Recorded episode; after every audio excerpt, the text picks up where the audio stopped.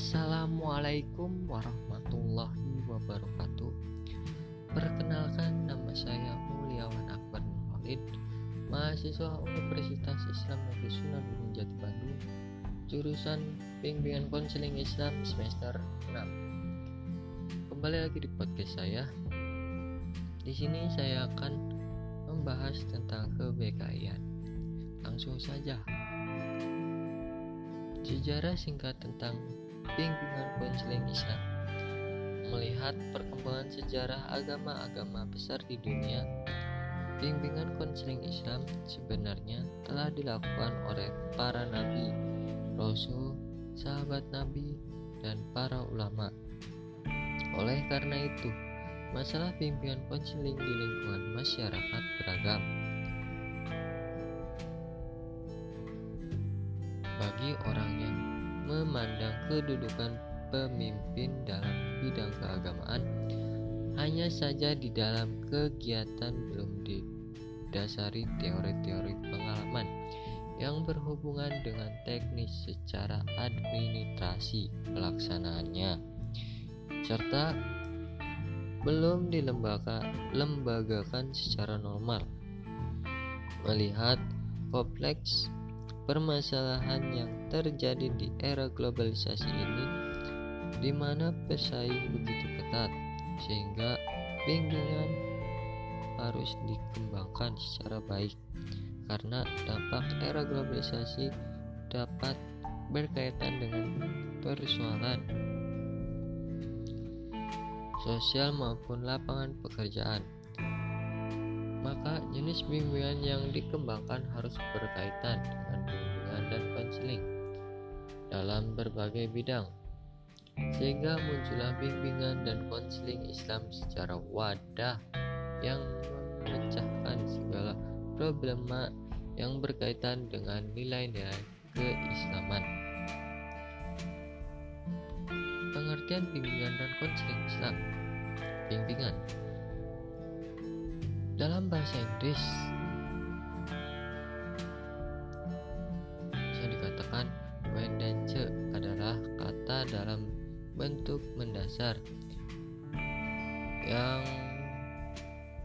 berasal dari kata kerja menunjukkan membimbing atau menunjukkan orang ke jalan yang benar Kemudian konseling. Konseling yang artinya memberikan nasihat atau memberikan anjuran kepada orang lain secara pasif to pasif atau berhadap muka satu dengan sama lainnya. Yang selanjutnya adalah Islam. Islam adalah ajaran yang menyimpan khazanah-khazanah berharga yang dapat digunakan untuk menyesuaikan problem kehidupan manusia. Bimbingan konseling Islam. Selanjutnya, pengertian bimbingan konseling Islam adalah proses pemberian bantuan terarah dengan sistematis kepada setiap individu agar ia dapat mengembangkan potensi ya beragama yang dimiliki secara optimal dengan nilai-nilai yang ber terkandung di dalam Al-Quran dan hadis. Dengan bimbingan di bidang agama Islam merupakan kegiatan dari dakwah Islam ya karena dakwah yang terarah adalah memberikan bimbingan kepada umat Islam untuk betul-betul mencapai dan melaksanakan kesinambungan hidup di dunia wal akhirat.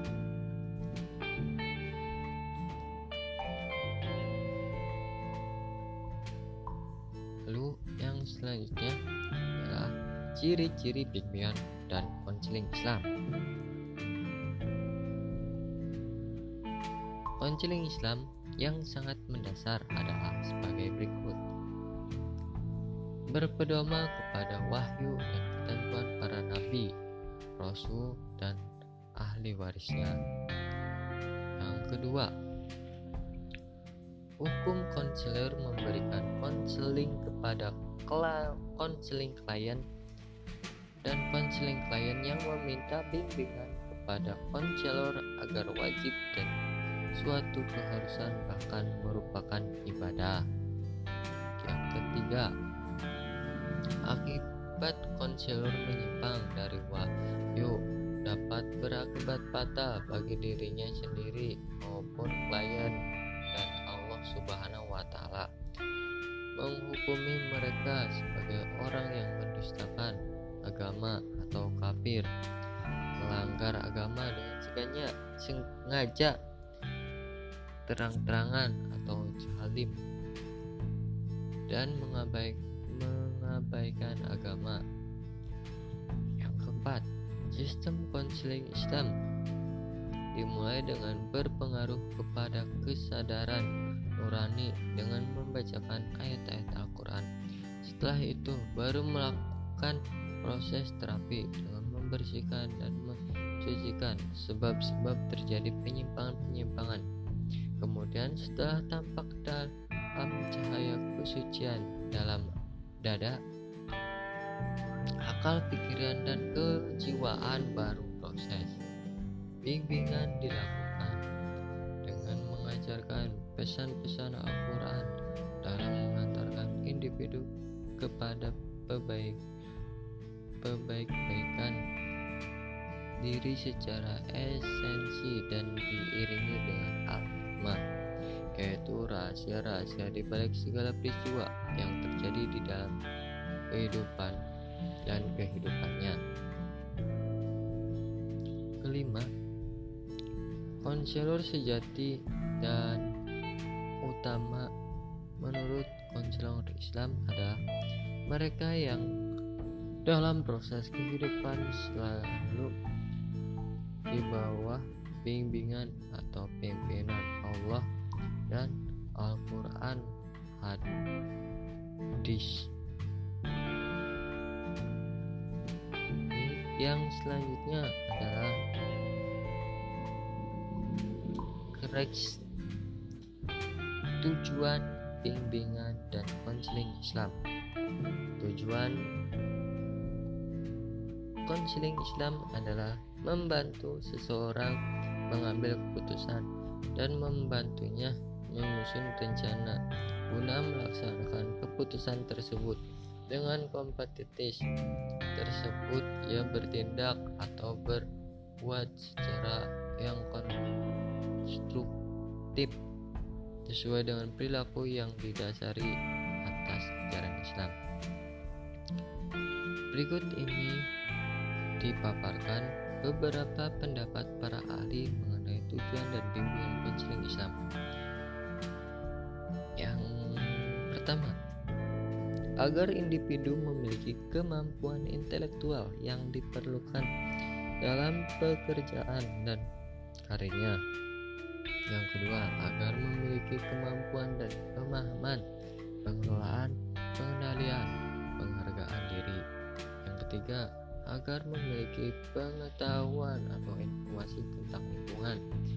Yang keempat, agar mampu berinteraksi dengan orang lain. Yang kelima, agar mampu mengetahui masalah-masalah kehidupan sehari-hari. Yang keenam, agar dapat memahami, menghayati, dan mengamalkan kaidah-kaidah ajaran Islam yang berkaitan dengan pekerjaan dan karirnya. Untuk selanjutnya, manfaat bimbingan dan konseling Islam. Dalam buku bimbingan dan konseling Islam, karya Denny Fabrian dijelaskan tentang beberapa manfaat diri bimbingan dan konseling Islam. Di antaranya dapat membantu dan meruntuhkan tingkat stres dan depresi yang dialami. Memahami dan menerima diri sendiri dan orang lain sehingga akan meningkatkan hubungan yang efektif. Rasa kepuasan dalam hidup, mendorong perkembangan personal, meningkatkan hubungan yang lebih efektif dengan orang lain, memaksimalkan fungsi diri dan kehidupan kita sehari-hari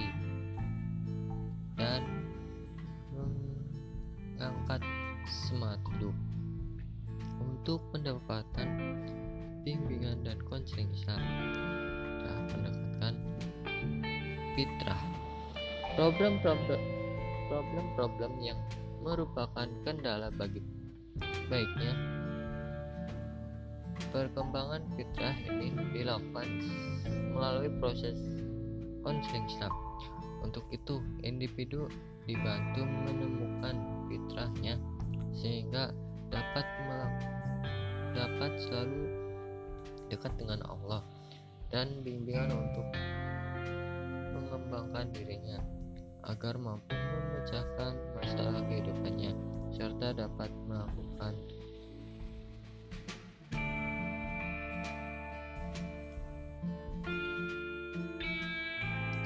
dengan bimbingan Allah. Yang kedua adalah pendekatan saat mutawajilah untuk memecahkan masalah kehidupan dunia. Dan untuk itulah ia diperlukan. Jika masalah kehidupan dunia tidak ada tentu konselor ada. Tentu konselor tidak diperlukan. Hanya saja harus dipandang bahwa masalah kehidupan di dunia selain bersifat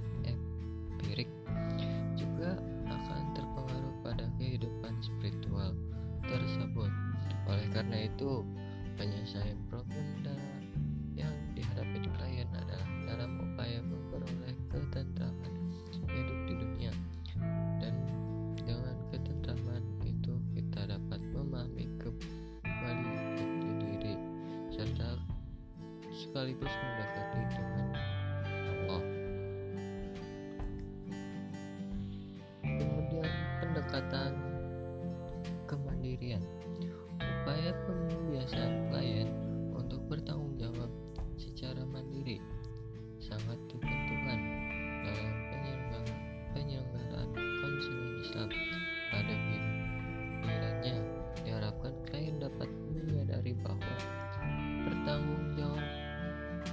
pribadi. Konselor harus dapat meyakinkan klien bahwa kemandirian dan pertanggungjawaban pribadi itu adalah salah satu kunci hidup di dunia. Kemudian untuk kemandirian akhirat. Yang selanjutnya pendekatan keterbukaan.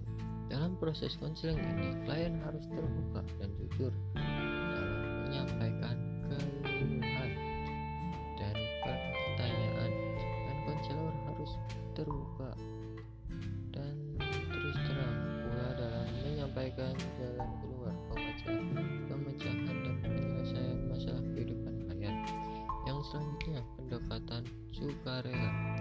Hubungan yang didasari dengan ikhlas dalam konseling Islam akan dapat menciptakan kesejukan di hati para klien. Untuk itu, konselor harus mampu menumbuhkan keyakinan klien bahwa dia sedang berharap dengan konselor yang memberikan bantuan dengan penuh ikhlas. Demikian paparan dari saya tentang kebekaian apabila ada kesalahan wabillahi taufiq wal ya. assalamualaikum warahmatullahi wabarakatuh thank you